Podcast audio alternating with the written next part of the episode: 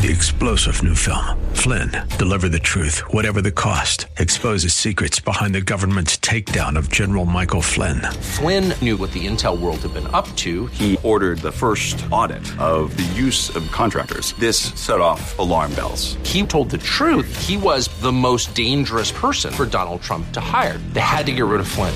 Flynn, deliver the truth, whatever the cost. Available now. Watch it today. Go to salemnow.com. Salemnow.com. Each man's life touches so many other lives. When he isn't around, he leaves an awful hole, doesn't he? Welcome to What a Life with Paul Batura. Paul is a best selling author, writer, Fox News contributor, and vice president of communications at Focus on the Family. This is a show about the extraordinary value of every life. It's a show about movers, shakers, and culture shapers. And now, here's your host, Paul Batura. Well, thanks, Dr. Bill, and hi, everybody. Welcome to the show, and it's a special one at that. You know, like many of you, I always have a few books going, but there are books, and then there are vacation books. I love vacation books, probably for obvious reasons. Julie and our three boys just returned from a wonderful 12 days in New England, first in Boston and then in Maine, and one of the books that I devoured on our trip was written by today's guest. I just loved it, and I know you will too. James Rosen is the chief White House correspondent for Newsmax. Now, Chris Ruddy, the CEO of Newsmax, has said that James Rosen is not only a reporter's reporter, but also a great thinker and author who can share complex issues on a TV screen and explain them in clear and understandable ways. Well, you probably know James uh, not only from Newsmax, but also from Fox News, where he reported for almost two decades. He's also a prolific writer, researcher, and was even accused of being a co conspirator with North Korea during the Obama administration just for doing his job. Uh, he's also a husband and father. But first, today, we're going to talk about his latest book. It's called Scalia Rise to Greatness, 1936 to 1986. In other words, this is just part one of a sweeping and detailed look at the late Justice Antonin Scalia, who passed away in 2016. James Rosen, it's a privilege to have you with us today. Well, you're very kind. Thank you, Paul, and it's an honor for me to be with you. Well, we're going to talk about your uh, life in the second half of today's conversation, but but we want to start out talking about this great book because, as I said, uh, everybody needs to get this book. If if you're a Supreme Court watcher, if you're a uh, interested in interesting people and in American history, this is a must read. Um, but I'm curious. I know you worked on this book for five years. There have been a, there have been 116 justices on the High Court. Why did you choose Justice Scalia to pour so much time into a project? Well, again, thank you for having me, Paul. Um, uh, I actually had the privilege of knowing Justice Scalia a little bit. Um, when I first came to Washington in 1999 as a fresh, new, young Washington correspondent at the time for Fox News, one of the first things I did was write to Justice Scalia and ask for an interview. And this commenced between us um, a lengthy and frequently amusing correspondence that spanned about two years. And um, uh, it led to a pair of lunches between us, one on one each time, at his favorite place, now long gone, his beloved AV Ristorante Italiano um, which um, was a very modest Italian restaurant in, located in what was then a fairly sketchy neighborhood of Washington, D.C. And we drank wine together. He made me eat off of his plate. I said, "Mr. Justice, I couldn't." He said, "Come on, come on, come on." So now I'm now I'm shoveling vegetables from Justice Scalia's plate into my mouth. Uh, he even gave me a ride back to uh, my office both times in his car. And he was the reason I, I wrote to him in the first place is because even earlier still in the 1980s in high school, I had seen Justice Scalia on a, an old PBS program called The Constitution, That Delicate Balance, which was sort of a, a live theater in the round setting with a studio audience and a nebbishy moderator named Fred Friendly, who had formerly been the president of CBS News, and they convened eminent minds of the time Antonin Scalia, Sandra Day O'Connor, Dan Rather, Gerald Ford.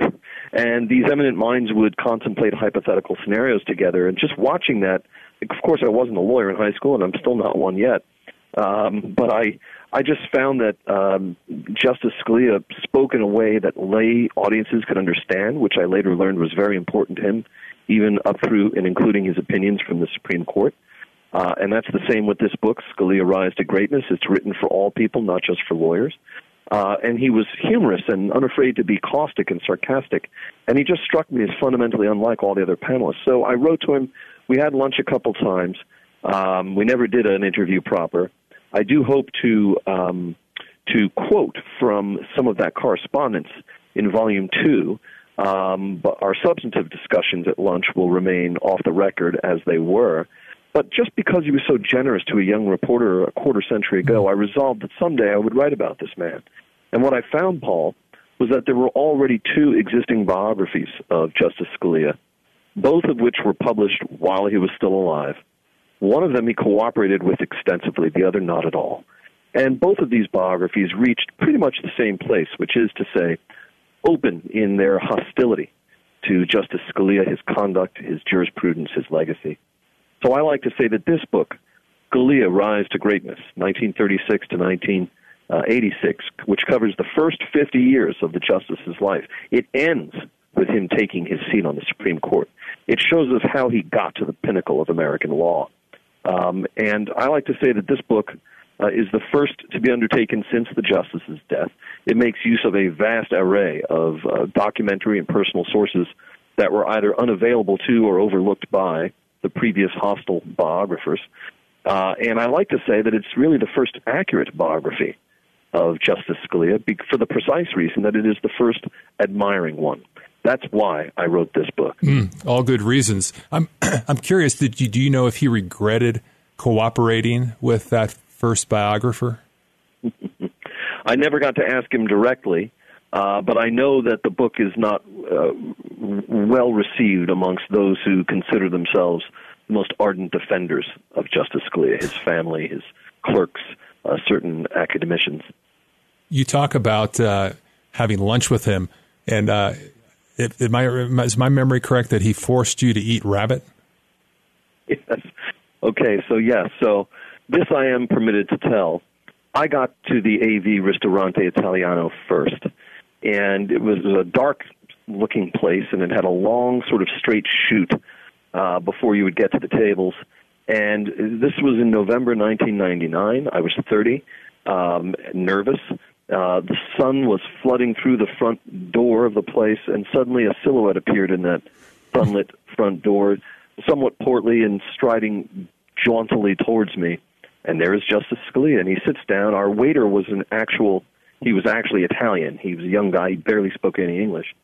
And he's there to take our order, and, and Justice Scalia has the menu, and he says, Pulpy, what is pulpy? And the waiter says, octopus, or octopus. Says, octopus. And, and Scalia says, ah, octopus, I'll have the pulpy. And he hands the, the, the menu back. And now I have little rules that I use when I'm dining with people on whom I want to make a good impression. I don't eat anything that requires me to eat with my hands, nothing that splatters, stuff that's just easily yeah. manipulable with a, a knife and fork so you can maintain eye contact and all that good stuff. And and I come from Staten Island, New York, which when I grew up there was about 66% Italian. So I thought I knew what to order. I just said, I'll have the veal parmesan, nice and easy. And the guy writes it down, and Justice Scalia interrupts and he says, "No, give him the rabbit." and the waiter and I look at Justice Scalia in unison, and we both say, "Rabbit." And he goes, "Yeah, he, he's gonna you're gonna like the rabbit. Give him the rabbit." And off the waiter goes with our menus. And now I have to tell you, Paul, I had never had rabbit in my life up to that point. Yeah. I didn't want rabbit. Um, and what we had here was nothing less than the country's foremost opponent of judicial activism overruling my lunch order. Not good for his reputation. in jurisprudential terms, anyway. Uh. I, I, I endured the rabbit. Um, I and that has never happened to me since, where someone just overruled my lunch order. Nor have I had rabbit since. The way you tell that story, I can almost hear the Godfather music playing in the background as he enters the restaurant or something. But that's so I good. will tell you that dining with this man, he was so down to earth and and funny and charming that uh, you could be forgiven for forgetting from time to time that you were in the presence of one of the greatest minds of our times. He just seemed like your avuncular Italian uncle, like a Paul Sorvino type. Yeah. Um, that's how down to earth he was, making me eat off of his plate. Well, let's go a little bit in chronological order because that's obviously how you wrote the book. Although I have to admit, I, I cheated and I read uh, the confirmation hearing chapter first Just, I'm sure I'm not the only one who does that at some time from time to time, but it was so good, obviously, that I went back at the very beginning. But now, early in the book, you mentioned that uh, Justice Scalia himself um, never considered himself to be the true success of his family. You mentioned that his father, uh, he thought his father should get that designation. Like, why? So, for many prominent individuals of the 20th century, or who rose in the 20th century, um, we might root them uh, and the formation of their character and personality in a, a, major event, let's say like the Depression or World War II or what have you. And in Justice Scalia's case, we would place him in the context of the immigrant experience. And in fact, at the time of his confirmation, it was widely and accurately stated that Justice Scalia's life story embodied the American dream. Um, Justice Scalia's father came to this country from Sicily in 1920 with only $400 in his pocket and not speaking a word of English. And he made of himself a renowned professor of Romance languages at Brooklyn College for 30 years. Um, Scalia's mother was herself the daughter of Italian immigrants, and she became a school teacher. They were devout Catholics.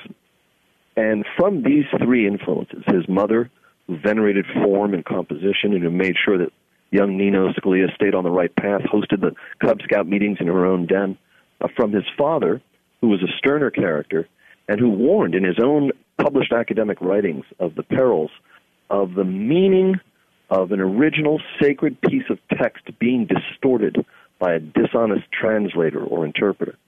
And from the sacred foundational texts of the Catholic Church itself, the liturgy of the Catholic Church, Scalia emerged with a profound reverence for the immutability, the inviolability of the meaning of original sacred texts. And he carried this forward with him the rest of his life uh, onto his work on the federal bench and ultimately the Supreme Court. Um, he was the valedictorian at his high school and his college and graduated top five from Harvard Law School. His high school and college were both Jesuit institutions. Um, his high school, Xavier High School, still in Manhattan, was a very unusual institution in that it was both a Jesuit private school and a military academy.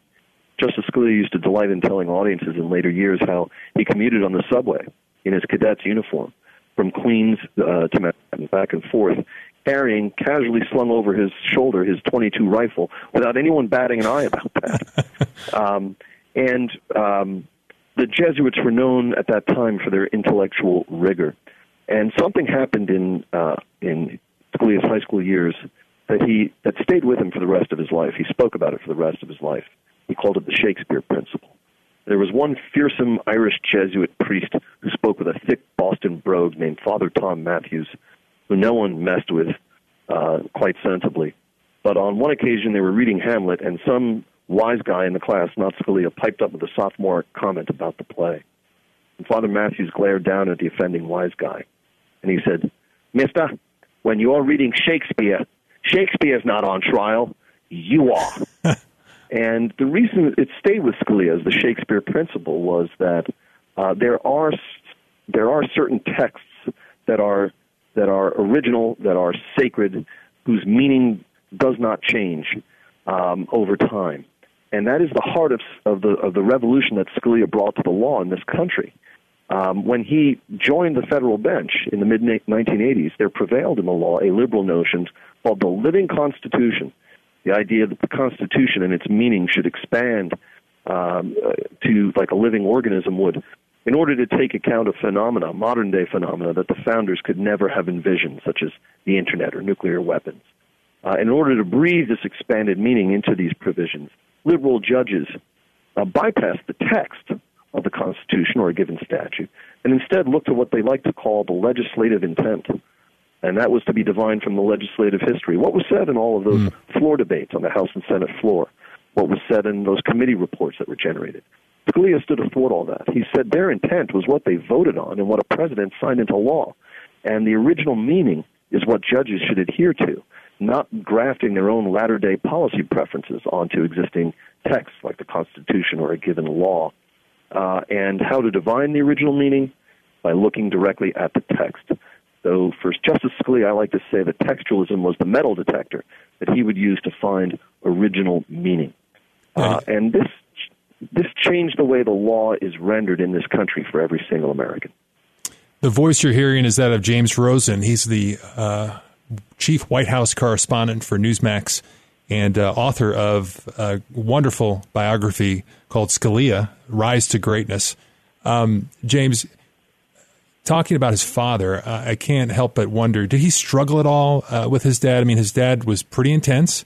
Uh, you mentioned that he even would sometimes mark up his opinions or papers that he would send to his father, I presume looking for some affirmation from his dad. But what role do you think that um, that father son relationship played in his development? I interviewed uh, four of Justice Scalia's nine children for this book. Not a majority in Supreme Court terms, but still a, a healthy sampling. And they told me that uh, Justice Scalia's father was was much sterner than his mother.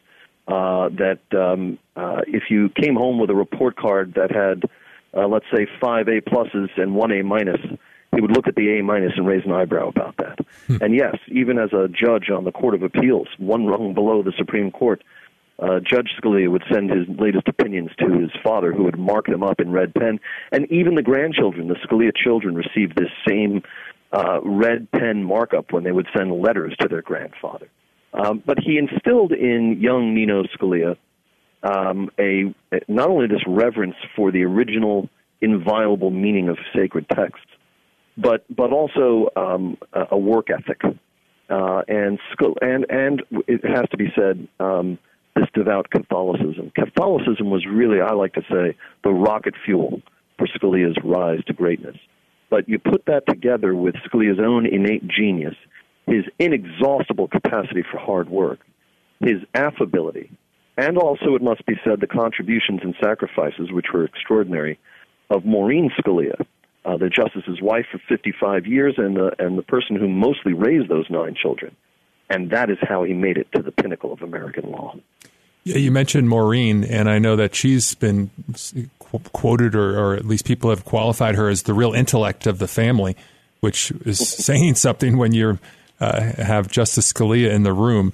Um, I love the fact that uh, they were introduced right by a gentleman uh, who had his own challenges, right? I mean, to me, this speaks to the sovereignty of God to have a gentleman who's didn't he struggle with bipolar? He was a bipolar guy who introduced the two of yes, them. Yes, and um, um, this was a Harvard law classmate of Justice of uh, Antonin Scalia's, who, introduced him to Maureen McCarthy, um, who was a brilliant Radcliffe student, and um, at first she was leery that she was going to have a good time with this Antonin Scalia, Nino Scalia of Harvard Law, whose idea of a good date was to bring her to the Harvard Law Review dinner. Uh, and she contrived an excuse to be able to get out uh, on the early side of things. But she found herself having such a good time on their first date uh, that she she uh, absented, her, absented herself so that she could make a pre, uh, or appear to be making the phone call that would uh, be her deus ex machina to leave early, and instead she arranged to stay later. Uh, then she didn't hear from Nino for about two months. He later explained it was finals time, um, and um, he he has talked about what a tragedy it would have been if if he had never called her again. Um, I got to ask uh, Maureen Scalia about the manner in which Nino proposed to her because that's been recorded nowhere else in the literature surrounding him. Uh, he took her to dinner in New Hope, Pennsylvania. He had a ring. Uh, he did not get down on one knee. I don't think that'll surprise many people. But it's true what you say, and this was stated by one of uh, the Scalia daughters uh, who spoke at uh, the memorial service for her dad, and who said, Everyone who knows the two of them knows that my mom is uh, at least as smart, and dare I say it's smarter than my dad. Mm. It was not to Antonin Scalia or Justice Scalia that the children would go for homework uh, for help with their math homework. Well, you know, one of the great charms of this book is uh, the new information you've dug up. Uh, you know, you're intrepid in your research, uh, turning over every nook and cranny, uh, you know, and digging into documents, maybe some that hadn't been available for the first um, biographers. But I would probably suggest that those first biographers probably weren't interested in some of the more um, uh, telling tales that explain you know, in a good light, why Justice Scalia became the man that he was. What your process? Uh, you've been a reporter for all these years, but for this book in particular, how did you go about? Uh, like, what was? Did you have a process? Did you have a system? I mean, you could easily get uh, overwhelmed and flooded by documents and papers and oral reports and interviews. How did you How did you manage all that? Every author who who traffics in documents and reports and and the like who, who's who's working in in the nonfiction genre at some point does feel overwhelmed by the the material. That's normal. Uh, it's also the case that I I have a full time job and a challenging one for which I'm grateful. And so these books are that I write are are kind of like a second job. Um, but um, you, you mentioned some of the archival triumphs of this book, and I'm very proud of it. If you a lot, there's a lot in in Scalia Rise to Greatness that had never been published before. I'll give one example. In 1992, when Justice Scalia was serving in his seventh term on the Supreme Court, um, he invited a female attorney that he had known back since the Gerald R. Ford administration to uh, visit him in chambers at the Supreme Court and conduct with him, serve as the interviewer with him for a secret oral history of his life. Uh, and this is a document that extends uh, more than 50 pages long, single spaced. And it is nothing less than Justice Scalia looking back on his life from childhood onward um, and, and really giving quite detailed answers um, and sometimes emotional ones about his relationships with his parents, his wife, um, his career, um, that, and this was unsealed for the first time only after his death uh, in 2016. It was unsealed in 2018. So this is the first biography to make use of such an important document in his life, a secret oral history of his own life that he conducted in the chambers of the Supreme hmm. Court. Mm.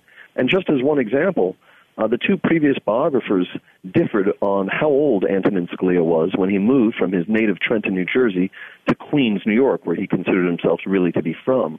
Uh, one biographer put it at age three, the other at age six. And in fact, thanks to this uh, newly uh, unsealed uh, oral history of his own life, we hear in his own words Justice Scalia say, I, We moved uh, to Queens when I was five. So it helped settle that one um, small but significant um, divergence or discrepancy in the telling of his life story thus far. I also had access to his FBI files. Uh, Justice Scalia, as he rose through the executive and judicial branches, uh, which is the story of this book, Scalia Rise to Greatness, was subjected to four different FBI background investigations within a 14 year span. That's very unusual. And these run hundreds of pages. And on some of these investigations, the FBI, the world's premier law enforcement organization, cranked up its vast machinery in an effort to find any kind of derogatory information of any nature that might exist anywhere in the world about Antonin Scalia. And instead, all they turned up was the most superlative of testimonials, interviewing people, uh, throwing out a dragnet that extended back to 1949 when Scalia was 13 years old. And time and time again, as you read these hundreds of pages of FBI files, the agents keep hearing the same things over and over again. Um, this is not just an honest man. This is the most honest man I've ever met. This is not just a brilliant man. This is the most brilliant man I've ever met. This man is not just qualified to be a federal judge. He is the best possible candidate you could devise for a federal judge. And as I say in the book, Paul, would that all lives paid such close scrutiny rewarded with such superlative testimonials. Mm. That's well said. I'm, envisioning your office maybe a little bit like Robert Caro, you know, who devoted his life, has devoted his life. He's still living. And I, it, there seems to be some parallels here, James, with, uh, you know, here he started out writing about Robert Moses. His publisher famously said, I think I can get people interested in him once, uh, but I don't think I can get him interested in twice. Would he have to cut 300,000 words or something from the book? You you were smart. You, you split your books in two and uh, didn't try and jam I went it all through into. That, though my my first book was a biography of Attorney General John Mitchell from the Watergate era, and who's a very important man in in post-war American life. And I wrote hmm, something like 500,000 words. Um, just because I wanted to get it all down, what I call the, the director's cut, I knew that the publisher, which at that time was Doubleday, would not share my Caro-esque view of John Mitchell's life Uh, and in the end, uh, what was published, of which I remain proud, a book called The Strong Man John Mitchell and the Secrets of Watergate, uh, published in 2008, uh, was something on the order of 600 pages, and that was merely 250,000 words. So I have felt Robert Caro's pain, if, if, if not his material reward. Well, I, I'm, I much prefer your subjects, honestly, to his, and so uh, it's, Thank you. terrific to talk with you. We're going to take a break. Uh, we're listen- we're talking with James Rosen, author of Scalia: Rise to Greatness. I'm Paul Batura. This is What a Life, and uh, we'll be back just after this break. Three star general Michael J. Flynn, head of the Pentagon Intelligence Agency, knew all the government's dirty secrets. He was one of the most respected generals in the military. Flynn knew what the intel world had been up to. He understood its funding. He ordered the first audit of the use of contractors. This set off alarm bells. The explosive new documentary, Flynn, Deliver the Truth, Whatever the Cost, and covers the facts behind this scandal. Flynn told the truth. He was the most dangerous person for Donald Trump to hire. I find out the worst enemy that I'm going to face in my life is right here in America. They took my assessment and they wanted me to change it. And I was like, I'm not changing it. They had to get rid of Flynn. With in depth interviews, archival footage, and never before seen personal records of the man behind the headlines. I just felt like I was drowning. Flynn, Deliver the Truth, Whatever the Cost. Available now. Watch it today. Go to salemnow.com. Salemnow.com.